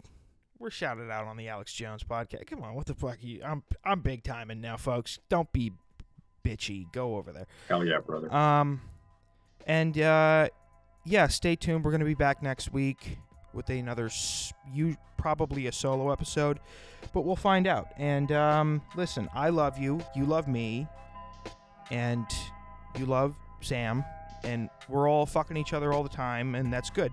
It's good to, yeah. And we're drawing blood. We're getting blood out of it. We're Mhm. stretching each other out. And that's what life is all about, Sam. To stretch one another out. You fucking get it. Those are the standards by which we should be judging our social construction. And that's how we'll end it. How much we're stretching people out. Thank you.